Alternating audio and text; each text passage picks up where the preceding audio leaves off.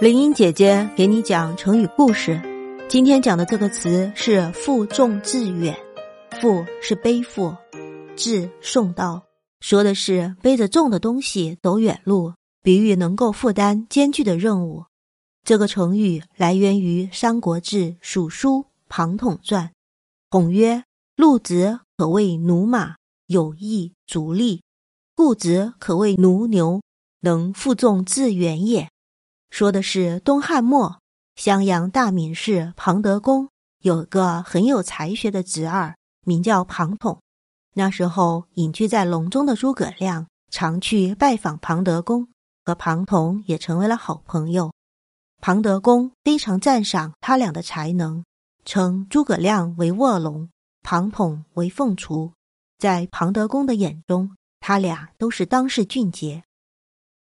周瑜任南郡太守时，庞统在他手下任公曹。不久，周瑜病死，庞统送葬到吴郡。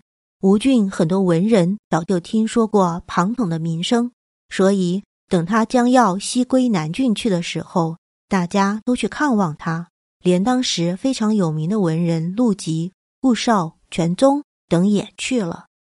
大家在昌门聚会话别，谈古论今。非常欢畅，谈论间，众名士请庞统评论一下在座的人员。庞统先点评了江东著名的学者陆辑。他说：“陆先生好像是一匹跑不动但脚力很强劲的马，有超逸的才能。”众名士听了，都说他点评到了点上。